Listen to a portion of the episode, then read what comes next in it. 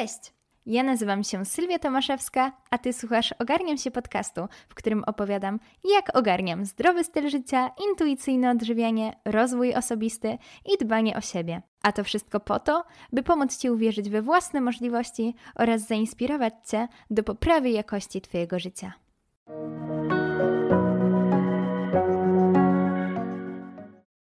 W dzisiejszym odcinku mam zaszczyt gościć Dorotę Traczyk-Bednarek, psychodietetyczkę oraz specjalistkę w zakresie zaburzeń odżywiania, z którą ten temat właśnie dzisiaj poruszyłam.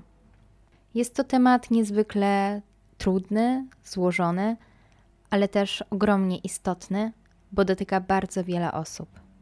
Ogromnie się cieszę, że temat ten podejmuję wspólnie z Dorotą i że to ona, jako specjalistka w tej dziedzinie, odpowiedziała na kilka ważnych i nurtujących Was pytań. Mam nadzieję, że nasza rozmowa będzie dla Ciebie wartościowa i wyciągniesz z niej wiele wniosków. Poruszyłyśmy bardzo wiele wątków związanych z zagadnieniem zaburzeń odżywiania i zaburzonej relacji z jedzeniem, dlatego nie będę teraz zbędnie przedłużać i zapraszam Cię do wysłuchania tego odcinka. Witam bardzo serdecznie. Witam Cię, Sylwia. Witam, witam. Chciałabyś się przedstawić moim słuchaczom i powiedzieć, czym się zajmujesz? Tak jest. Ja mam na imię Dorota, nazwisko Traczyk-Bednarek. Jestem psychodietetykiem z wykształcenia, dietetykiem i psychodietetykiem właśnie. Kształcę się teraz w kierunkach psychologicznych dalej, psychoterapeutycznych i jeżeli chodzi o moją ścieżkę zawodową, to pierwsze kilka lat zajmowałam się głównie sportowcami jako dietetyk. Natomiast z czasem też zauważyłam taką rosnącą potrzebę do tego, aby zacząć zmierzać w kierunku zaburzonej relacji z jedzeniem, zaburzeń, zachow- zaburzeń odżywiania i tak też zaczęłam się rozwijać, w związku z czym w tym momencie od kilku lat już współpracuję przede wszystkim z osobami cierpiącymi na zaburzenia odżywiania i zaburzone zachowania żywieniowe i też w tym się bardzo spełniam. Hmm. Bardzo miło to słyszeć. Tak jeszcze w celach organizacyjnych dopowiem, że nasza rozmowa będzie podzielona na dwa odcinki i w tym odcinku poruszymy tematy związane z zaburzeniami odżywiania, a w kolejnym skupimy się bardziej na kwestiach związanych ze zdrowym podejściem do diety. Myślę, że to będą bardzo konkretne zagadnienia i mam nadzieję, że uda nam się pogłębić kilka tematów, ale oczywiście są to tematy bardzo obszerne i nie zamkniemy się w dwóch odcinkach, dlatego od razu przekieruję słuchaczy, którzy będą zainteresowani pogłębieniem tematu do Twojego podcastu. E, nazywa się To Tylko Dieta, a odnosząc się do jego nazwy, uwielbiam jedno zdanie, które pada w intro. Dieta to tylko dieta. Mogłabyś przybliżyć, co to dla Ciebie oznacza? Oczywiście. Myślę, że nawet w spo- sposób, w jaki, jaki wymówiłaś tą nazwę, bardzo już sugeruje, co on oznacza i cieszę się, że taki właśnie ten odbiór pada. Tak mi się wydaje, że ten odbiór. Jeżeli chodzi o tą nazwę, to chciałam bardzo mocno zwrócić uwagę na to, że wszelkie zaburzone zachowania żywieniowe, zaburzenia odżywiania, ponieważ o tym traktuje ten podcast, tak naprawdę nie są związane z dietą. Czyli dieta jest ważna, oczywiście dzisiaj sobie też pogłębimy to w kontekście czy to odżywiania organizmu, czy to pewnych różnych tam kwestii właśnie związanych z jedzeniem. Natomiast to, co jest bardzo ważne tutaj, to jest to, że tak naprawdę nie chodzi o dietę, tylko chodzi o coś zupełnie innego. I, i, i ten tytuł też ma sugerować to, że ta dieta to jest um, jakiś mały element, to jest coś, co nie powinno stanowić priorytetu w naszym życiu i dlatego właśnie taki, taki tytuł, żeby zdjąć po prostu trochę ciężar z tej diety, a zwrócić uwagę na inne aspekty, które są bardzo ważne. Mhm. Właśnie często jest to tak spłycane do tego poziomu, że zaburzenie odżywiania to jest tylko i wyłącznie problem związany z jedzeniem. Zacznij jeść normalnie, będzie dobrze, a jednak za tym kryją się trochę głębsze rzeczy. Bardzo mnie to ciekawi, jak Ty, jako specjalistka, zdefiniowałabyś zaburzenia odżywiania. Czym one tak właściwie są i jak się objawiają? Mhm. Może powiedziałabym najpierw, wychodząc od tego, co, co już powiedziałaś, czyli czym one nie są. Zaburzenia odżywiania nie są tylko problemem z jedzeniem, a raczej odpowiedzią na problemy. Czyli wbrew pozorom nie chodzi tutaj o żywienie, tylko o to wszystko, co się kryje pod tym. Czyli tak naprawdę jest to problem często z radzeniem sobie z problemami w zdrowy sposób, z problemami innymi niż problemy jedzeniowe. Jest to często problem związany z problemem, z konfrontacją się z problemami życiowymi i jest to bardzo często taki problem bardzo, bardzo, bardzo szeroki, więc też od razu na początku w ogóle naszego odcinka powiem, że mm, mówiąc coś, pamiętajcie proszę, że jeżeli to nie pasuje do waszego przypadku, to nie znaczy, że mm, nie biorę tego pod uwagę, ponieważ problem zaburzeń odżywiania jest tak szeroki, tak obszerny i tak wiele można by o nim mówić, że naprawdę nie sposób jest tego wszystkiego skrócić w jednym odcinku podcastu, czy tam w kilku nawet, w kilkudziesięciu, w kilku... w kilkunastu, w związku z czym też nie chcę, aby ktoś poczuł się dotknięty tym, że poruszam jakiś jeden temat, a drugi pomijam, ponieważ, no, mówię, to jest po prostu niemożliwe, żeby wszystko, wszystko opisać. Tak, i tak wracając, są mhm. przeróżne i też każdy przeżywa je na swój własny sposób. Oczywiście, że są jakieś wątki wspólne, ale jednak jest to bardzo indywidualna kwestia. Dokładnie, dokładnie. I, i, i to jest bardzo też ciekawe, ponieważ mm, część specjalistów patrzy na zaburzenia odżywiania ym, jako jedność, nie wyróżniając konkretnych, yy, ze względu na to, że to jest tak bardzo obszerny temat i tak bardzo często one migrują między sobą, że warto jest traktować zaburzenia odżywiania, przynajmniej ja to też trochę robię, dlatego czasami będę zaznaczała, do jakiego zaburzenia odżywiania się odnoszę, ale czasami będę strzelała ogółami, mm-hmm. mówiąc kolokwialnie, ponieważ mówię, no mamy ograniczony czas, a też chciałabym, żeby jak najwięcej wybrzmiało, natomiast mówię, no też bardzo ciężko jest odwoływać się do jakichś konkretów. Postaram się poprzywoływać kilka jakichś e, przykładów, na pewno ze swojej pracy, lubię to robić, bo to też dużo obrazuje, natomiast e, no mówię, natomiast na tyle, na ile jest to po prostu możliwe. Jeżeli chodzi o, o to, czym zaburzenia odżywiania są, no to przede wszystkim są wieloczynnikowymi zaburzeniami psychicznymi, które mają um, niezliczoną ilość źródeł i jeżeli chodzi o predyspozycje, to też mnóstwo elementów wpływa na to, że te zaburzenia odżywiania, na te zaburzenia odżywiania możemy mieć predyspozycję do tego, żeby one się u nas ujawniły. Mhm. Natomiast nie ma jednej, jednej przyczyny. Nie? Więc tutaj też o przyczynach ciężko jest mówić. Możemy mówić o czynnikach predysponujących do tego, żeby te zaburzenia odżywiania się u nas pojawiły. I zawsze musi być ich kilka. Jakie to są na przykład czynniki? Mhm. Czynniki predysponujące obejmują czynniki biologiczne, czyli no predysponującym takim głównym czynnikiem jest płeć, chociaż oczywiście nie pomijamy tego, że mężczyźni również cierpią na zaburzenia odżywiania. Ja też w swojej praktyce zawodowej miałam do czynienia z kilkoma mężczyznami, którzy się zmagali, więc, więc tutaj też od razu zaznaczam, że to, że przede wszystkim cierpią kobiety, nie oznacza, że mężczyźni nie cierpią na nie. Dodatkowo czynniki genetyczne, socjokulturowe, czyli na przykład model rodzinny, z jakiego pochodzimy, przekaz medialny, który, na który jesteśmy cały czas narażeni, niezadowolenie z masy ciała, czynniki też właśnie genetyczne, tak jak powiedziałam, czynniki też związane z układem, naszym indywidualnym układem nerwowym, immunologicznym. Nawet mikrobiota jest jednym z czynników predysponujących do, do występowania, objawienia, objawiania z, zaburzeń odżywiania. Dodatkowo czynniki psychologiczne i związane z cechami osobowości. Jest kilka cech, które bardzo często powtarzają się u osób cierpiących na zaburzenia odżywiania, między innymi perfekcjonizm, e, taka bardzo silna skrupulatność, e, bardzo duża m, potrzeba kontroli, e, co jeszcze, m, silne poczucie odpowiedzialności, nie tylko za siebie, ale też za innych dookoła, czyli chęć trochę czasami zbawienia świata, innymi słowami mówiąc.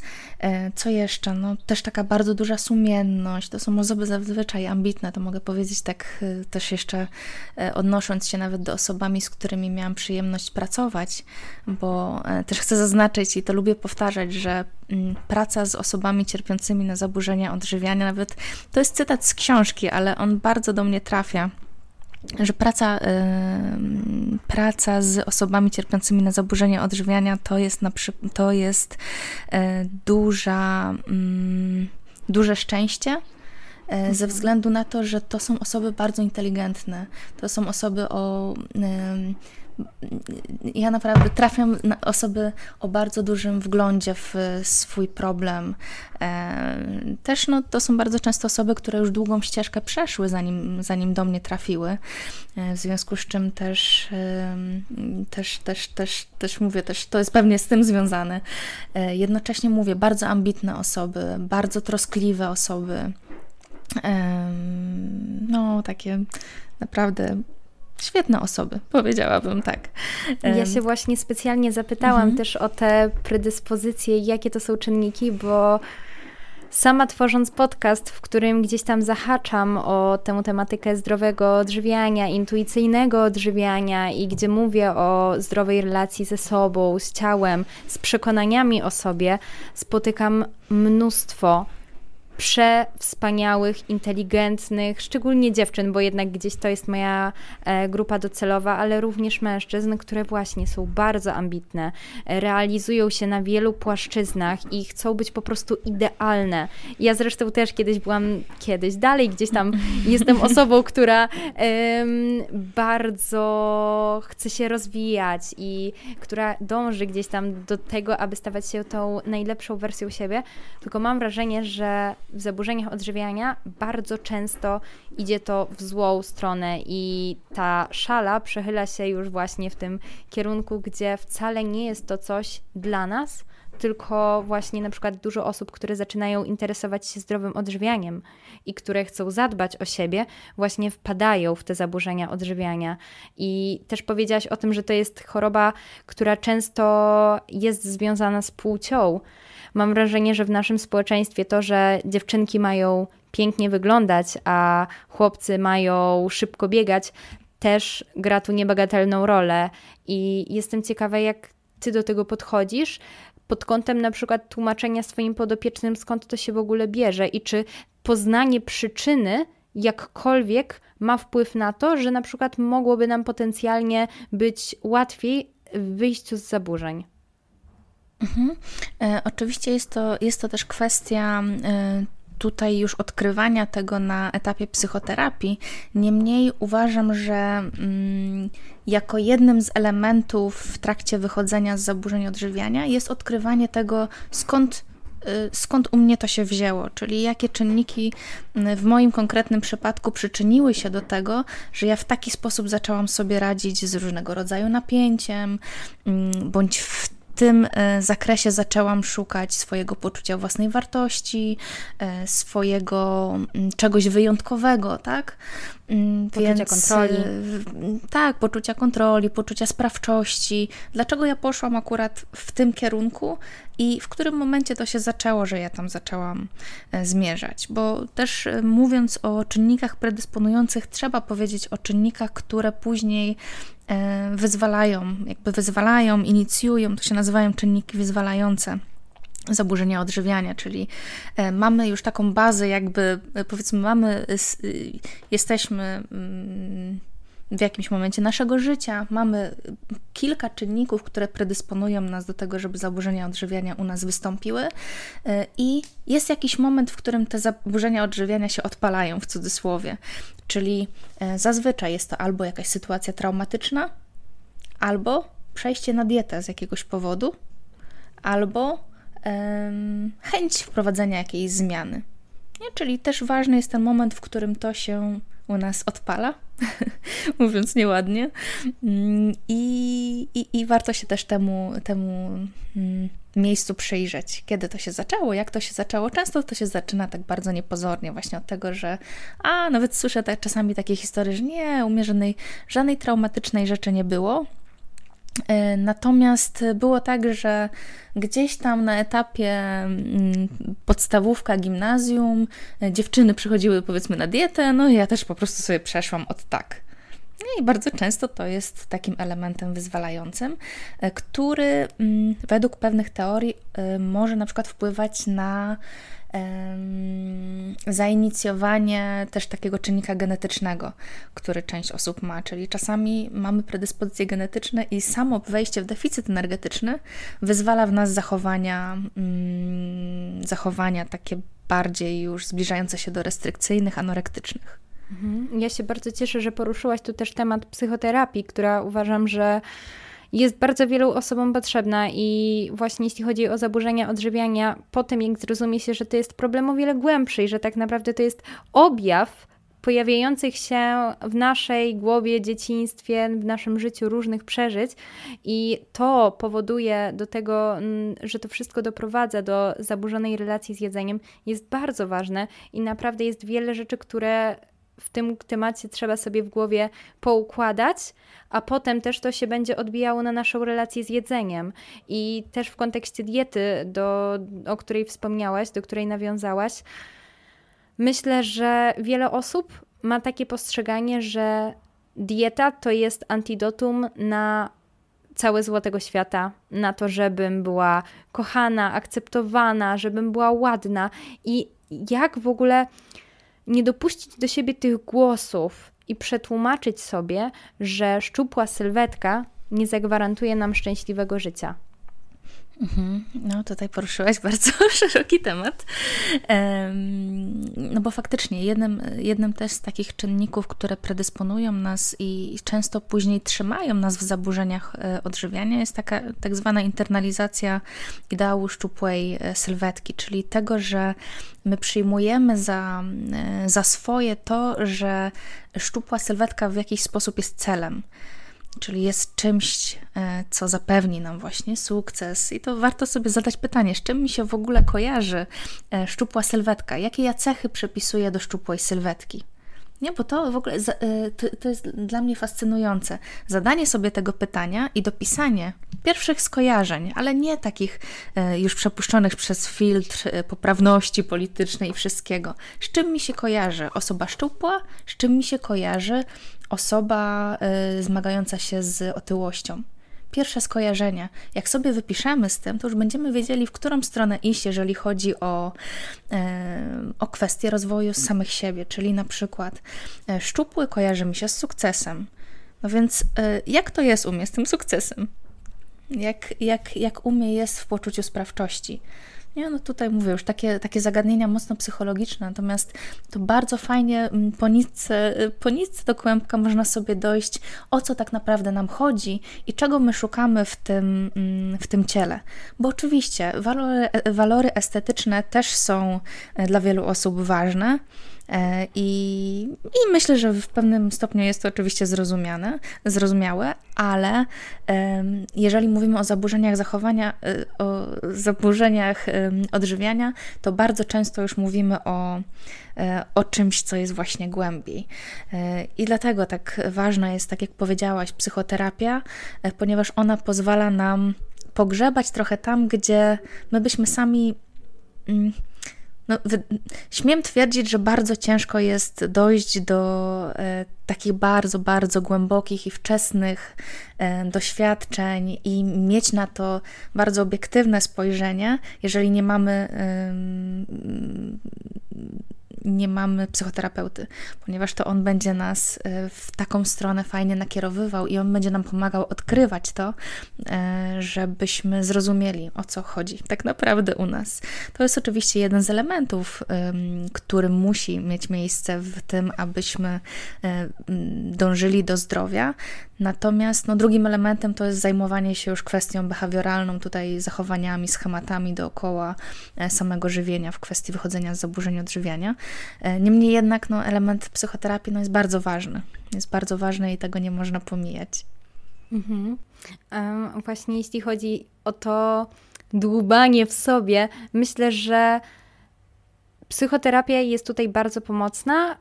Ja sama nie przeszłam, ale też do bardzo wielu wniosków o sobie się dokopałam ze sprawą różnych książek i właśnie Super. między innymi takich podcastów jak twój. Wielu też amerykańskich twórców ma naprawdę fajne treści, dlatego ja tu też chcę gdzieś mhm. w ten polski rynek i, i w polskie social media, tutaj w to środowisko te treści wplatać, bo myślę, że to jest pomocne dla wielu osób, tym bardziej, że jednak te zaburzenia odżywiania, jak wiemy z przeróżnych badań, na przestrzeni życia dotykają bardzo duży procent kobiet w jakimś okresie, więc myślę, że jest to temat po prostu, można powiedzieć, że uniwersalny, niestety, ale, ale tak to jest i właśnie nie wiem, czy ja nawet mam w otoczeniu osobę, która kiedyś nie przeszłaby na tę dietę właśnie, żeby na przykład schudnąć i to, co też powiedziałaś, żeby dokopać się do tych swoich um, różnych przekonań, że ja nie chcę schudnąć, bo bo chcę schudnąć, tylko że ja chcę schudnąć, no bo właśnie może kojarzę to, że ja wtedy będę zdyscyplinowana, że ja wtedy będę taka silna, albo że tylko mhm. jak schudnę, to zasłużę na miłość. Mhm. Tak, to prawda, to prawda. Jeżeli chodzi o, o, o to, co mówisz, czyli że tak wiele kobiet dotknęło mm, kobiet, ale mm, jakby myślę, że możemy powiedzieć kobiet, panów też, aczkolwiek wiadomo, więcej, więcej kobiet mm, dotknęły zaburzenia odżywiania. Raczej bym tutaj doprecyzowała zaburzenia odżywiania, a zaburzone zachowania żywieniowe. Ja często mm-hmm. używam tego mm-hmm. drugiego sformułowania, ponieważ ono dotyczy tych wszystkich osób, które nie miały stwierdzonych, zdiagnozowanych zaburzeń odżywiania według mm, klasyfikacji chorób y, psychicznych, natomiast no, też doświadczyły y, różnych skutków zaburzonych zachowań żywieniowych właśnie, y, doświadczyły y, na własnej skórze różnych objawów, y, które też są y, nie kiedy bardzo podobne jak w zaburzeniach odżywiania, więc y, zaburzone zachowania żywieniowe Nie wiem, nie, nie, przyznam, że nie pamiętam z jakiego, z jakiego roku to była statystyka. Na pewno dwadzieścia procent osób dotykają. Nie? Zaburzenia odżywiania mniej już. No, to jest bardzo, bardzo, bardzo wysoki wskaźnik. Mhm. Jeśli chodzi o te zaburzone zachowania, co to na przykład jest? Zaburzone zachowania żywieniowe to jest na przykład, możemy podać kilka przykładów takich z... E, znormalizowanych bardzo mhm. w naszym społeczeństwie, wydaje mi się. Proszę bardzo. E, na przykład zapijanie głodu kawą, czyli czuję głód, no ale nie, tam wypiję kawy. Albo odraczanie posiłku, e, mimo że czuję głód. To są takie niepozorne rzeczy związane z modyfikacją naszych zachowań żywieniowych po to, aby osiągnąć jakiś konkretny cel. I oczywiście, no czasami one się jakby, one bardzo często One bardzo często występują w trakcie stosowania nierozsądnych diet. Mhm. Nie, więc, więc to jakieś na przykład rzucie gumy, kiedy jestem głodna. Ehm, no tak, no te wszystkie rzeczy, które też pojawiają się w zaburzeniach odżywiania, natomiast one są tak bardzo znormalizowane, że często są nawet zalecane. No tak, nie jedz po osiemnastej tak samo w sumie jest takim zaleceniem, które z jednej strony y, mogłoby mieć sens, tak? Te okna żywieniowe, są tam badania, że one są jakoś wspierające, ale nie dla każdego i nie zawsze i trzeba bardzo indywidualnie podchodzić do tych przypadków, bo jeśli ktoś jadł tylko śniadanie tego dnia, a jest osiemnasta, to naturalne, że jego organizm będzie się domagał tej energii i najlepsze, co może dla siebie zrobić w tym momencie, to zjeść. I właśnie też powiedziałaś o tym e, odraczaniu posiłków. Ja ostatnio robiłam ankietę na Instagramie. Ponad sześćdziesiąt procent osób zaznaczyło, że odracza swoje śniadanie w czasie, żeby właśnie później zacząć jeść. Ale też wydaje mi się, że takim zachowaniem na pograniczu zaburzeń jest to, co pojawia się w konsekwencji diet, czyli napady na jedzenie.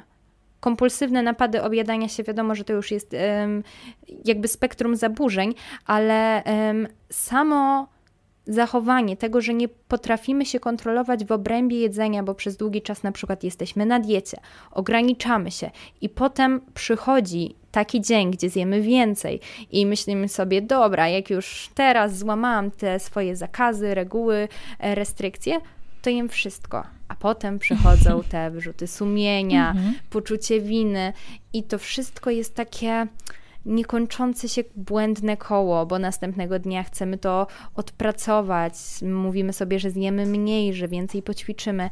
Jak w ogóle my możemy wpłynąć na przerwanie tego koła? Jak możemy dążyć do tego, żeby w takich momentach faktycznie zrobić dla siebie coś i co w ogóle powinniśmy wtedy robić? Gdzie na przykład, gdy nachodzi taka ochota, że o, o czujemy, że um, coś się zbliża.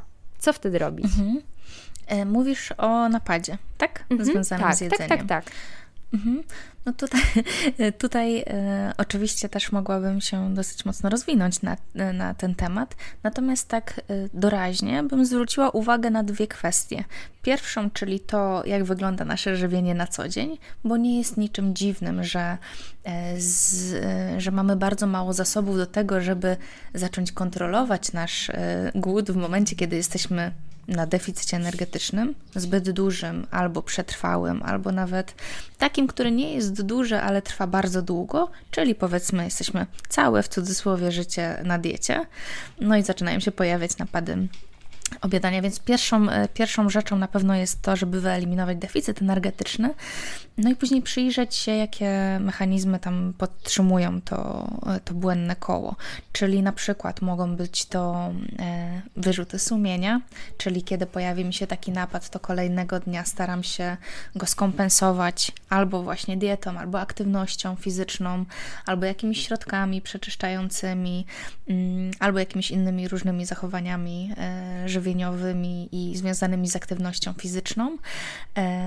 a dodatkowo na przykład, albo na przykład mamy taką sytuację, że też taki element podtrzymujący takie błędne koło to są właśnie wyrzuty sumienia i konsekwencje ich, ale również wstyd, czyli na przykład to, że ja jestem na spotkaniu towarzyskim, doświadczam od czasu do czasu napadów objadania się, ale na spotkaniu towarzyskim chcę bardzo mocno zachować tą swoją, ten swój wizus osoby, która się bardzo zdrowo odżywia, w związku z czym nie sięgam po słodycze, nie sięgam po jakieś produkty, które są w moim, w moim odczuciu zakazane i udaję w cudzysłowie, że że ich nie jem, no a później wracam do domu, e, czuję się kiepsko, no we mnie też już jest tak duże napięcie po tym spotkaniu, że inni jedli, ja nie jadłam, albo że musiałam się powstrzymywać, albo że czuję po prostu, że mam tajemnicę, bo tak naprawdę jem te rzeczy, tylko udaję przed innymi, że nie jem, że to silne napięcie po prostu też w jakiś sposób muszę rozładować, no a na przykład w toku stosowania diet restrykcyjnych nauczyłam się rozładowywać to napięcie poprzez napady objadania się, więc bardzo często jest tak, że to się zaczyna od napadów związanych z deficytem energetycznym, ale potem to napięcie zaczynam już rozładowywać ze względu na różne, różne sytuacje w życiu poprzez jedzenie, więc to też trzeba odkryć ten, ten, ten mechanizm u siebie. Mówię, w pierwszej kolejności regulując ten deficyt energetyczny, w drugiej kolejności najlepiej we współpracy ze specjalistą. Ja będę często do tego wracać. Ja wiem, że często, często już moi słuchacze mają tego dosyć, bo ja za każdym razem mówię, że do specjalisty najlepiej z tym, nie? Żeby, no bo to naprawdę pomaga. To naprawdę jest najkrótsza droga. Można poszukać sobie różnych też takich narzędzi samopomocowych, dlatego ja też stworzyłam dziennik zmian, który jest takim kilkutygodniowym narzędziem samopomocowym do tego, aby taki takie schematy u siebie odkrywać i pomagać diagnozować, że tak powiem, to, co siedzi nam w głowie i to, co taki schemat podtrzymuje. Czyli na przykład, jakie myśli namawiają mnie do tego, żebym ja teraz poszła w napad i co ten napad ma mi dać. Także tutaj też takie narzędzia bardzo są pomocne i, i, i myślę, że jeżeli na przykład w danym momencie nie jesteśmy w stanie skorzystać z pomocy pomocy psycho, psychodietetyka czy psychoterapeuty, chociaż tutaj raczej bym powiedziała, że psychoterapeuta takimi kwestiami niekoniecznie się będzie zajmował, raczej psychodietetyk i właśnie takie narzędzia samopomocowe, no to warto sobie to wtedy poprzepracowywać, żeby zobaczyć, co dokładnie się wokół takiego napadu dzieje i móc sobie z tym poradzić. Powiedziałaś tutaj o wstydzie i myślę, że to jest bardzo też duży temat, jeśli chodzi o zaburzenia odżywiania i zaburzone um, zachowanie względem żywienia. I bardzo rezonuje mi to właśnie z tym, co potem jeszcze padło, że te osoby postrzegają siebie jako osoby, które na przykład odżywiają się w jakiś sposób. Jak to się dzieje, że to, co my jemy, tak bardzo wpływa na to, jaką tożsamością, jaką osobą się stajemy? W schematach opisujących, pokazujących zaburzenia odżywiania bardzo często właśnie pada, znaczy bardzo często, to nie wiem, czy bardzo często, ale, ale zaznacza się właśnie to, jaką rolę pełni w ogóle stosowanie diety w, w zaburzeniach odżywiania. Czyli jaką Dokładnie, jaką rolę pełni tutaj dieta w kwestii zaburzeń odżywiania. I to przechodzi na kilka rzeczy. Jakby jedna to jest taka, że koncentrując się na żywieniu,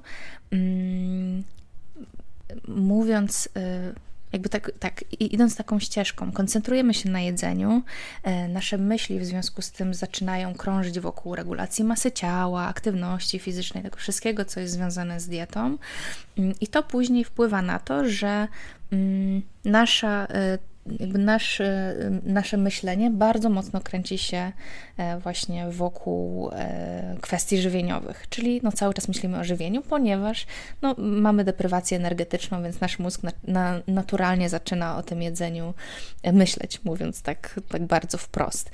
I to powoduje, że marginalizujemy inne elementy naszego życia, czyli tak bardzo fiksujemy się na jedzeniu, ze względów już fizycznych również, no bo fizycznie jesteśmy wygłodzeni, więc fizycznie, bo tutaj mówię o zaburzeniach restrykcyjnych, czyli wtedy, kiedy, kiedy towarzyszy nam głęboki deficyt energetyczny. Tak bardzo nasze ciało potrzebuje jeść, że ono skupia się po prostu na swoich podstawowych potrzebach, czyli jedzeniu, więc tylko myślimy o jedzeniu, w związku z czym inne, inne kwestie życiowe spychamy w ogóle na bok.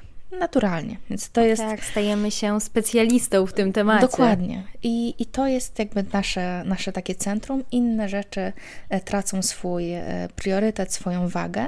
I to jest jedna rzecz. A druga rzecz, bo bardziej wydaje mi się, że o to pytałaś, czyli to, jak to jest możliwe, że to wpływa tak bardzo na, na, nasze, na naszą tożsamość, na to, jak, dokładnie, jak zaczynamy funkcjonować. No, dzieje się to w taki, to też jest taki bardzo fajny wykres, który pokazuje, że w zaburzeniach odżywiania koncentracja na diecie i spadek masy ciała i kontrola tej masy ciała staje się elementem, z którego zaczynamy czerpać właśnie satysfakcję, siłę i uzależniamy się jakby od tego. W związku z czym jest nam bardzo ciężko wyjść z tego koła, ponieważ to jest jedyna rzecz, która w taki sposób daje nam tak silne poczucie właśnie satysfakcji, że, że po prostu nie wyobrażamy sobie, co innego by dawało tak silne poczucie spełnienia i kontroli. W związku z czym tutaj też jest kwestia tego, tego układu nerwowego i tego układu związanego z serotoniną, gdzie zwyczajnie zaczynamy bardzo mocno wzmacniać cały czas swoje poczucie własnej wartości i bazować na... Znaczy i to nasze poczucie własnej wartości bazuje po prostu na tym, w jaki sposób my jemy, jak my ćwiczymy i poprzez ten pryzmat postrzegamy też siebie, czyli z racji tego, że w zaburzeniach odżywiania zawsze mamy do czynienia z brakiem poczucia własnej wartości, takim fundamentalnym, no to to poczucie własnej wartości sobie opieramy na kwestii diety, aktywności fizycznej i regulacji kontroli masy ciała. W związku z czym no jest to bardzo oczywiście Jest to bardzo oczywiście kruche w, swoich, w, swojej, w swojej budowie, ze względu na to, że w momencie, kiedy nasza masa ciała wzrasta, bądź dieta wymyka się spod kontroli, no to nasze poczucie własnej wartości lega, lega w gruzach. Tak, a myślę, że też warto powiedzieć o tym, że będąc człowiekiem, a szczególnie kobietą, ta nasza masa ciała na przestrzeni życia, na przestrzeni miesięcy, na przestrzeni tygodni się zmienia i to nie jest tak, że my mamy idealnie zaplanowane życie i idealny czas na dietę. To, to nie jest tak, bo zawsze znajdzie się jakiś powód, tak? A to do wakacji, a to do jakiegoś wesela i zawsze po prostu znajdzie się powód, dlaczego warto byłoby wejść em, w deficyt I, i się odchudzić. Ale to nie na tym życie polega i właśnie tutaj powiedziałaś, że to bardzo wpływa na to, jak my sami siebie postrzegamy, na to poczucie naszej wartości, na to, że to daje nam to dogłębne poczucie spełnienia, że my jesteśmy sobie sami coś w stanie udowodnić, że my potrafimy.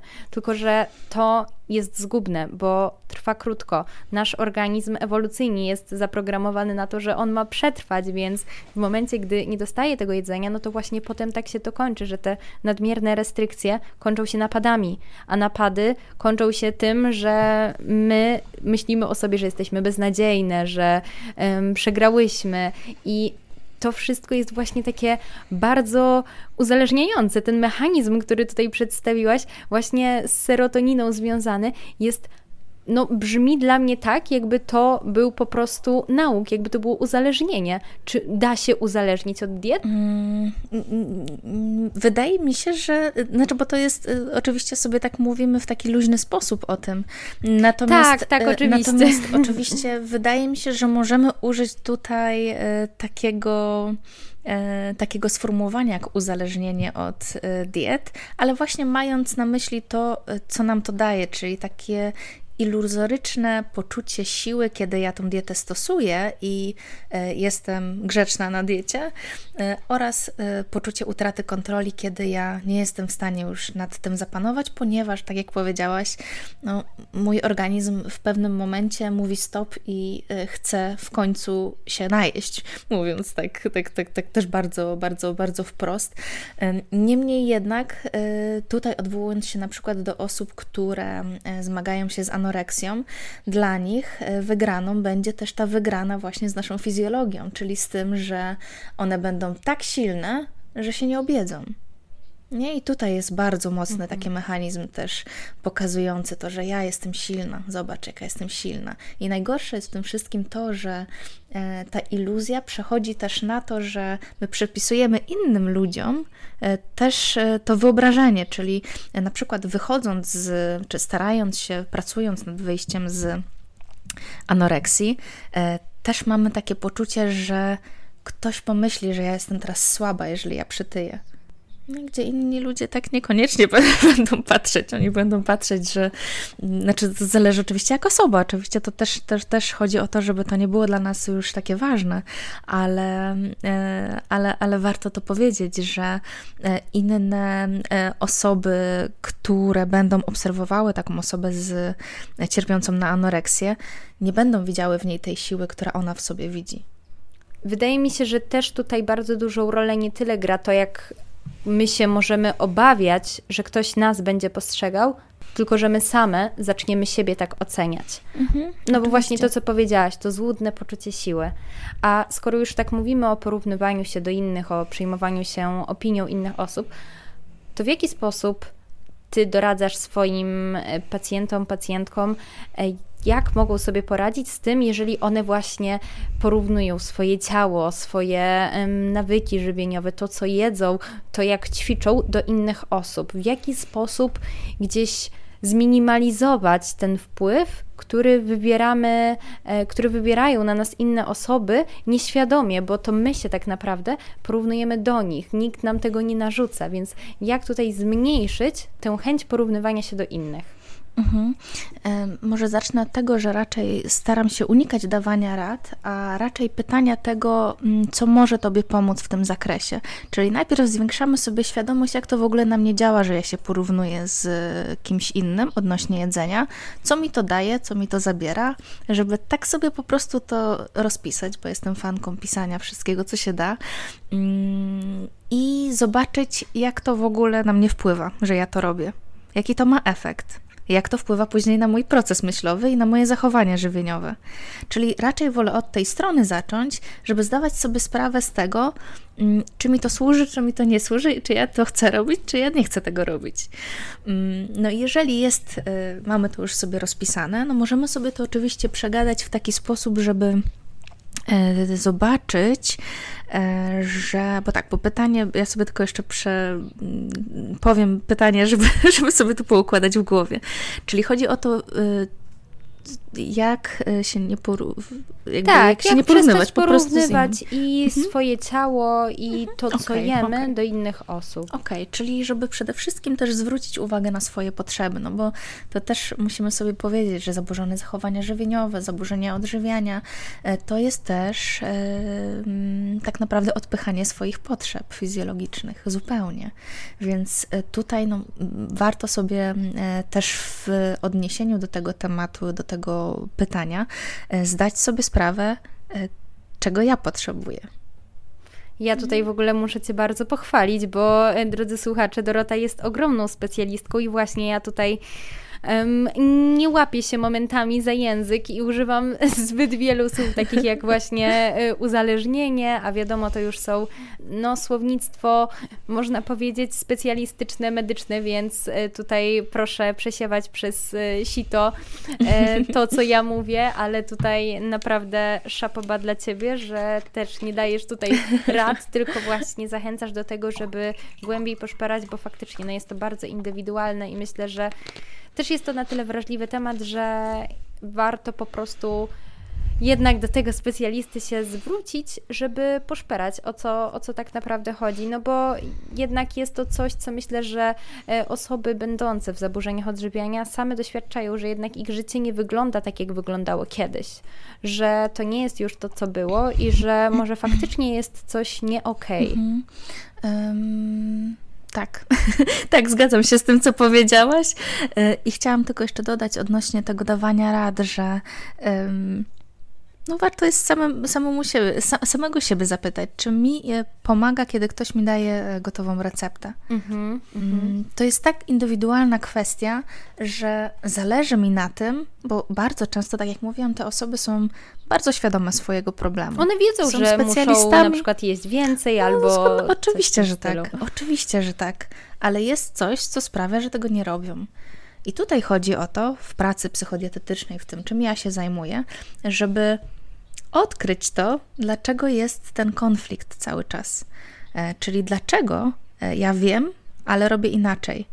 I tutaj dlatego tak ważne są pytania, tak ważne jest odpowiadanie na niewygodne pytania i dochodzenie do tego źródła, a nie jakieś tam rady, no bo rady, no to, to te osoby tak samo by mogły dać innym osobom z zaburzeniami odżywiania rady. One dużo z tych rzeczy jeżeli wiedzą. To nie zadziała, oczywiście, że tak, ale jeżeli to nie zadziała, to po co to, to, po co to jest, nie? Po co tracić tak naprawdę na to czas? Także dochodzenie do tego, co umie, Co, co, co w moim konkretnym przypadku mm, powoduje, że ciągnie mnie w stronę tego porównywania, no i, i, i, i właśnie w jaki sposób to na mnie wpływa. Mhm. A masz jakieś takie powtarzenia? I też często, tak, tak? Tylko jeszcze dokończę, że tutaj też często jest tak, że samo wypisanie lub samo powiedzenie czegoś, co jest oczywiste, zaczyna już wpływać później na większe zastanawianie się podczas tego, kiedy ja to faktycznie robię. Czyli kiedy ja faktycznie powiem albo napiszę o tym, jak na mnie działa to porównanie, powiedzmy, porównywanie, jak ja się po tym czuję, co mi to daje, co mi to zabiera, to już samo to przegadanie tego w taki bardzo luźny sposób wpływa na to, że później, kiedy ja jestem w sytuacji, w której zaczynam się porównywać, ja zaczynam wyłapywać to, że ja się porównuję i sobie mówię, hmm, no dobra, no ale co mi to da, że ja teraz będę się skupiać na tym, czy ktoś już zjadł więcej niż ja, i ja mogę zjeść więcej, czy nie, nie? Bo zazwyczaj to jest na przykład to, że mm, ja się porównuję, żeby zobaczyć, czy ja jeszcze mogę zjeść i będę, wiesz, mm, powiedzmy, jeść mniej wciąż niż osoby w towarzystwie. Mhm. Nie? Czy, da, czy to, że ktoś, powiedzmy, je więcej, daje mi przyzwolenie mhm. do tego, żeby zjeść. A to w takim razie właśnie, jak jesteśmy już w tym towarzystwie i my w swoim otoczeniu mamy osobę, która zmaga się z zaburzeniami, albo wiemy, że jej relacja z jedzeniem nie jest najzdrowsza i, i chcemy ją jakoś wspierać w tym, żeby te zachowania względem żywienia były normalizowane, albo zdajemy sobie sprawę, że ktoś właśnie może jest teraz pod opieką um, psychodietetyka, psychoterapeuty właśnie w kontekście tych zaburzeń odżywiania, bo komunikowany jest nam ten problem, bądź my widzimy jakieś zachowania, które um, zapalają nam czerwoną lampkę w głowie. Jak wspierać, po pierwsze, takie osoby, a po drugie, w jaki sposób, jeśli dana osoba jeszcze um, nie jest na tej ścieżce zdrowienia, zakomunikować w empatyczny sposób to, że widzimy, że coś jest nie tak. Hmm, no to jest bardzo trudny temat, powiem Ci szczerze, ponieważ nieodpowiednie wsparcie może być bardzo silnym czynnikiem podtrzymującym zaburzenia odżywiania. Czyli to, że mm, zaczęłam chorować i zaczęli się mną interesować wszyscy dookoła. Zaczęłam chorować, y, zaczęłam otrzymywać wsparcie od innych, więc to jest takie silne zagrożenie, dlatego y, tutaj możemy zrobić, myślę, dwie rzeczy. Jedna to jest taka, żeby traktować tą osobę pod kątem jedzenia normalnie, y, nie robić nic ponad, nie robić nic jakby... Nie chwalić, że o, brawo, zjadłaś. Nie, nie, nie. W ogóle nie komentować tego tematu, nie odnosić się. Po drugie, um, zasugerować po prostu to, żeby poszła do specjalisty.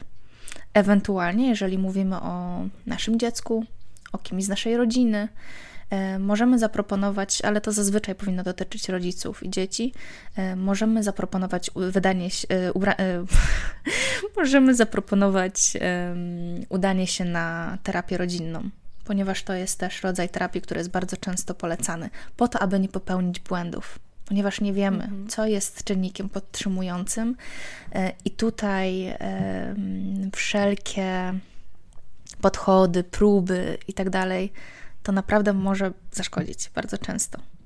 A widzisz ze swojego doświadczenia, że właśnie zaburzenia odżywiania to jest problem związany z rodziną? Tak. Z relacjami w rodzinie, tak? Mhm. Mhm. To jest jeden Czyli to jest z... po prostu często się powtarza. Tak, no to jest jeden z... z, z, z... nie chcę powiedzieć nieodzownych, ale jest to jeden z elementów, które predysponują nas do tego, żeby zaburzenia odżywiania wy, wystąpiły. Są nawet opisane w literaturze fachowej różne modele rodzinne, które mogą sprzyjać temu, że te zaburzenia odżywiania się pojawiają. Mhm. I tutaj mówimy zarówno o rodzinie nadopiekuńczej, jak i bardzo takiej sztywnej, jak i takiej, która na przykład... Mm, sztywnej, ale też takiej bardzo oziębłej, więc tu mhm. są naprawdę tak, tak, tak bardzo różne, różne elementy. Ja też nie chcę w to się wdrażać, bo nie czuję się w zakresie systemowym jakąś super specjalistką, więc też, też mhm. tak tylko nakreślę to pod kątem tego wsparcia, więc możemy tutaj um, I, I myślę, że to jest najlepszy pomysł, żeby, no bo to kwestia tego, czy mówimy o dziecku, czy mówimy o osobie dorosłej, jakby o kim mówimy dokładnie, nie? Natomiast zasugerowanie pomocy specjalisty lub udanie się wspólne na terapię jest najlepszym pomysłem.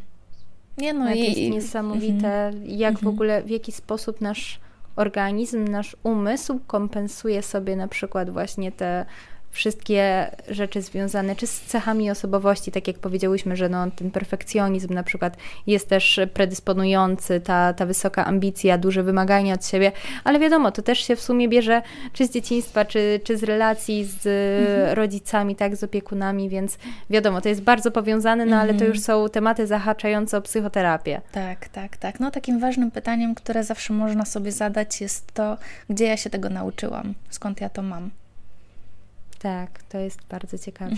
No a w takim razie, jeśli mamy już taką osobę, która zauważyła ten problem, która chce się zgłosić do specjalisty, bądź po prostu jeszcze nie podjęła tej decyzji, ale szuka powodów, dlaczego, dlaczego warto, dlaczego miałaby się tym zająć. Przecież właśnie teraz wszyscy dają jej tą uwagę i przecież teraz jest taka usatysfakcjonowana, bo jest szczupła, choć to akurat nie zawsze jest tak, że osoby, które są w zaburzeniach odżywiania, po pierwsze zaburzenia odżywiania nie mają wyglądu mhm. i to nie jest tak, że, że jest sylwetka, która, no chodzi mi tu o to, że wiadomo, można na przykład, jeśli chodzi o zaburzenia typu anoreksja, um, widzieć, że coś jest nie tak, ale nie zawsze. I mhm. są osoby, które są w większych ciałach, a zmagają się z tym problemem i to jest dla nich równie niebezpieczne.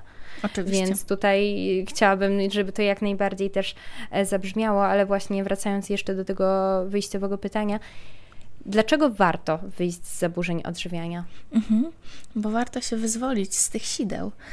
Warto jest odzyskać prawdziwą, zdrową sprawczość, prawdziwą siłę, prawdziwą satysfakcję, która nie będzie autoagresywna jednocześnie. Warto jest wyjść, bo to jest niesamowite. Proces wychodzenia z zaburzeń odżywiania to jest tak niesamowity proces, w którym tak wiele się dzieje, tak wiele się uczymy o sobie i tak bardzo się wzmacniamy, że to w ogóle nie ma porównania. Jakby życie bez zaburzeń odżywiania i z zaburzeniami odżywiania to jest tak jakby... No, chciałabym znaleźć adekwatne porównanie, ale, ale, ale naprawdę jest mi ciężko. Ja wiem, o czym mówisz. To jest mm-hmm. jak nowe narodziny po prostu. Człowiek się Dokładnie. czuje jak nowonarodzony, Dokładnie. odkrywa siebie na nowo. Dokładnie. Odkrycie siebie na nowo, poszanowanie dla swoich potrzeb i postawienie ich jako priorytet. Bardzo duża odwaga do tego, żeby żyć w taki sposób, jaki naprawdę chcemy żyć, a nie żyć pod dyktando choroby bądź opinii innych. Tak naprawdę, no bo tutaj też mówię o takim uniezależnieniu się od tego, żeby o takiej niezależności też od opinii innych, bo myślę, że to jest duży element w ogóle wychodzenia z zaburzeń odżywiania, od niezależności od tego, co ktoś pomyśli na temat tego, co tam, nie wiem, co to moje ciało, powiedzmy, teraz komunikuje. Jednocześnie e, nauka i umiejętność, e, po wyjściu z zaburzenia odżywiania oczywiście, e, nauka, umiejętność e, e, takiego rozwiązywania problemów wprost, czyli obserwacji ich, konfrontacji, no i rozwiązywania taki, w taki bardzo zdrowy sposób i odzyskanie jednocześnie poczucia też satysfakcji właśnie z, z innych rzeczy i czerpania szczęścia z życia. I to, to, to jest po prostu, to mogłabym mówić i mówić, bo to jest niesamowicie wzmacniający proces samowychodzenia z zaburzeń odżywiania. No a jednocześnie, jeżeli byśmy miały zadać odwrotne pytanie, dlaczego warto zostać w zaburzeniach odżywiania, to mi nic nie przychodzi na myśl, bo to jest tylko iluzja. To jest tylko iluzja jakich, jakiegoś tam poczucia siły, sprawczości, tę samą siłę, tę samą sprawczość, a tak naprawdę nie tą samą, tylko dużo bardziej e, prawdziwą, opartą na prawdziwych fundamentach poczucia własnej wartości, e, no, budujemy w zdrowiu, a nie w chorobie. Myślę, że tutaj właśnie bardzo dobrze odnaleźć siłę i sobie przedefiniować ten sukces, mhm, żeby oczywiście. naszym sukcesem było właśnie to zdrowienie i to pełne życie, bo myślę, że wiele osób w zaburzeniach odżywiania po prostu nie zdaje sobie sprawy przez przyzwyczajenie się do tego, bo to już nawet jest to zaburzenie, które mhm. dotyka często ludzi przez dłuższy okres, więc to też wchodzi w nawyk. My się przyzwyczajamy do pewnego rodzaju życia i myślimy, że to jest normalne, mhm. ale nie, po tej drugiej stronie naprawdę trawa jest bardziej zielona i autentycznie jest bardziej zielona, są nawet kwiatki, także myślę, że warto mhm. i że no. każda osoba, która gdzieś się z tym kiedyś w życiu zmagała albo zmaga, naprawdę powinna wziąć sobie to do serca i jeśli może, to coś z tym zrobić. Zwrócić się do specjalisty, zwrócić się o pomoc albo samemu też, bo myślę, że to jest też podstawa, samemu podjąć decyzję, że będzie się walczyć. Mhm. No tutaj na pewno to, co powiedziałaś jako ostatnie, czyli, czyli to, abyśmy wzięli odpowiedzialność za swoje zdrowie, że tutaj To od nas zależy, co my zrobimy, czy my będziemy walczyć, czy my nie będziemy walczyć. Jeśli chodzi jeszcze o to, co powiedziałaś, czyli o to tak jakby przyzwyczajenie do tego sposobu życia, można tak to nazwać, ale ja bym raczej tutaj zaznaczyła, że w przypadku anoreksji jest to bardzo charakterystyczną cechą tego zaburzenia. Nazywa się to egosyntoniczność, że my patrzymy na życie poprzez pryzmat choroby i mm-hmm. mamy takie poczucie, że to jest właśnie to, kim my jesteśmy. I to jest takie niebezpieczne w tym, że anoreksja jest tak podstępna i myślę, że część innych zaburzeń odżywiania czy zaburzonych zachowań żywieniowych też ma tę cechę, że to jest tak podstępne, że to jest jak taki wirus mózgu, który wpływa na to, że nam się wydaje, to źle to brzmi, nie lubię tego hasła, że nam się coś wydaje, ale że postrzegamy życie poprzez, jakby w taki sposób, jakby to, co robimy w ramach tych zaburzeń odżywiania, było częścią nas. Mhm. Ale to nie właśnie jest prawda. To też takie podejście mhm. tożsamościowe, tak, właśnie, że tak, to jest tak, nasze tak, życie, tak. że to jesteśmy tak, my. Że to jesteśmy Cieszę się, my. Że, że to mhm. poruszyłaś, bo faktycznie no, trzeba sobie przypominać, że to mówi chora osoba, że to jest ta chora część mnie, która podpowiada mhm. mi te wszystkie zaburzone myśli. O, dokładnie. Mhm. To jest, to jest kurczę niesamowite, jak bardzo um, jak bardzo trudno i dlatego ja lubię posługiwać się takim hasłem, że nikt, kto wyszedł z zaburzeń odżywiania, nie żałuje tego, że wyszedł z zaburzeń odżywiania. To jest jedna rzecz.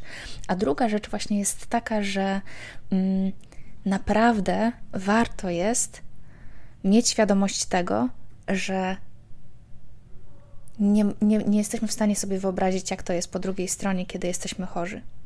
I warto mieć do tego taki właśnie dystans, że to jest, teraz jestem zdominowana przez tą swoją zaburzoną część, no ale właśnie, ale dzięki swojej pracy w, na, dzięki swojej pracy związanej z wychodzeniem z zaburzeń odżywiania ja mogę wzmacniać tą swoją część racjonalną, zdrową, która wie, że gdzieś tam na drugiej stronie ta trawa, tak jak powiedziałaś, jest bardziej zielona i, i życie jest zupełnie inne. Mhm, tylko często też właśnie do tego jest potrzebna już jakaś taka podstawowa forma zadbania o to nasze odżywienie, no bo tutaj my mówimy dużo Oczywiście. O takim podejściu, no i tym kontekście psychicznym, tak, o przepracowywaniu pewnych schematów mm. w głowie, naszym podejściu, tylko no tutaj myślę, że zarówno ty, jak i ja wiemy, że nie ma tego progresu psychicznego bez odżywienia organizmu.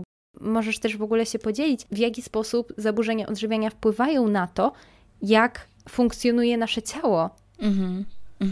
No, bardzo, bardzo silnie wpływają, więc tak jak powiedziałaś, dobrze, że to, że to tutaj podkreśliłaś, bo to jest podstawa podstaw, że czasami na przykład rozpoczęcie psychoterapii, dlatego, dlatego na przykład psychoterapeuci poniżej pewnego B M I nie współpracują z osobami cierpiącymi na zaburzenia odżywiania, ponieważ niedożywienie realnie wpływa na nasze, nasze funkcje poznawcze, czyli też to, w jaki sposób postrzegamy się. Bardzo mocno wzmacnia lękowość, bardzo mocno wzmacnia obsesyjność, bardzo mocno wpływa na naszą psychikę w taki bardzo, bardzo, bardzo fundamentalny sposób, więc odżywienie jest pierwszą, pierwszym elementem związanym w, z wychodzeniem z zaburzeń restrykcyjnych. Jeżeli chodzi o inne zaburzenia, kiedy nie zmagamy się z niedożywieniem, to tutaj wyrównanie energii, przynajmniej do poziomu wartości normokalorycznych, jest również nieodzownym elementem zdrowienia. I jeżeli chodzi o takie konsekwencje już poza psychicznymi, bo faktycznie się na tym bardzo mocno skupiamy, no to tutaj no, każdy układ tak naprawdę naszego organizmu dostaje w momencie, kiedy, kiedy mówimy o zaburzonych zachowaniach żywieniowych czy zaburzeniach odżywiania związanych z niedożywieniem. No, mogę oczywiście powymieniać, że mówimy o układzie kostnym, o układzie dokrewnym, o układzie krążenia, o układzie nerwowym, czyli też tym, w jaki sposób na przykład radzimy sobie z, ze stresem, z, no właśnie, jak bardzo nasila nam się, tak jak wcześniej już powiedziałam, e, zaburzenia lękowe, bo to też trzeba zaznaczyć, że mhm. w zaburzeniach odżywiania bardzo często e, współistniejącymi zaburzeniami są zaburzenia lękowe, depresyjne, O C D, czyli zaburzenia obsesyjno-kompulsywne, więc to wszystko, jakby co się dzieje dookoła zaburzeń, jak bardzo one wpływają, przecież zaburzenia odżywiania przeróżne, zarówno zachowania kompensacyjne, bulimiczne, jak i restrykcyjne na nasz układ pokarmowy i jak to później na przykład wspiera to, że te na zaburzenia jelita. odżywiania są. No tak, właśnie, tak. Gdzie sobie początkowo powiedziałyśmy, że sama mikrobiota już ma wpływ na rozwój zaburzeń odżywiania. To tak samo później niedożywiony, niedożywiona mikrobiota również będzie wpływała na podtrzymywanie tych zaburzeń odżywiania i na przykład zaburzenia ze strony układu pokarmowego również będą mocnym argumentem dla, dla anoreksji, żeby nie jeść, powiedzmy. Mhm. Więc, więc tutaj to jest niesamowicie silne, błędne koło i, i też trzeba sobie zdawać sprawę, że mm, przechodząc rehabilitację żywieniową, czy inaczej odżywiając organizm odpowiednią wartością energetyczną, składnikami mineralnymi, witaminowymi, i tak dalej, i tak dalej. Też mówimy właśnie o tym, że być może pojawią się pewne dolegliwości, przez które będziemy musieli przejść, żeby, żeby właśnie zdobyć ten cel wyższy, czyli odżywić nasze ciało. Czyli mówię dokładnie o tym, bo tak mówię dookoła. Chodzi o to, że może być tak, że w trakcie wychodzenia z zaburzeń odżywiania będziemy doświadczać silnych problemów ze strony układu pokarmowego, ale nie powinno być to argumentem do tego, aby tą, tą swoją dietę modyfikować, ponieważ często to prowadzi do tego, że zaczynamy wchodzić na diety eliminacyjne, I F, jakieś różne inne, przeróżne żywieniowe kwestie, dlatego, że właśnie szukamy ukojenia dla naszego układu pokarmowego. Tutaj w kwestii układu pokarmowego główną przyczyną są zaburzone zachowania żywieniowe, czyli wcześniejsze postępowania ze strony, znaczy nasze behawioralne wybory żywieniowe.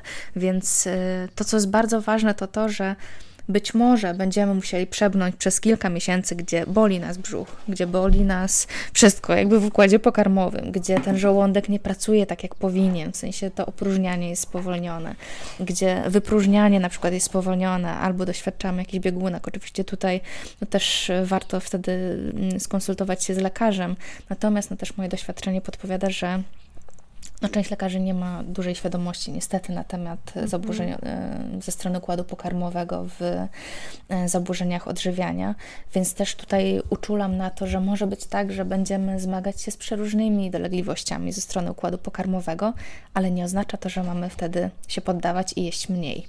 Na przykład tak, wychodzenie jednak tyle, z tyle ten organizm był katowany, że on teraz Absolutnie. musi po prostu trochę wrócić do siebie. Tak samo właśnie, czy jeśli chodzi o zaburzenia hormonalne, to też jest mm. bardzo Oj, częste. Tak.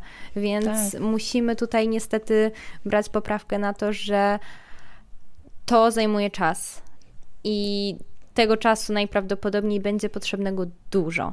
Mhm. Absolutnie. Żeby wrócić do Absolutnie. pełnej sprawności. No tutaj bardzo często pojawiają się takie oczekiwania, że na przykład, nie wiem, choruję kilka lat, po dwóch miesiącach jeszcze nic się nie zmienia. Ja nie mam efektów. Ja wtedy lubię zadać pytanie, a ile czasu chorowałeś? Ile czasu zaniedbałeś potrzeby swojego organizmu? To prawda.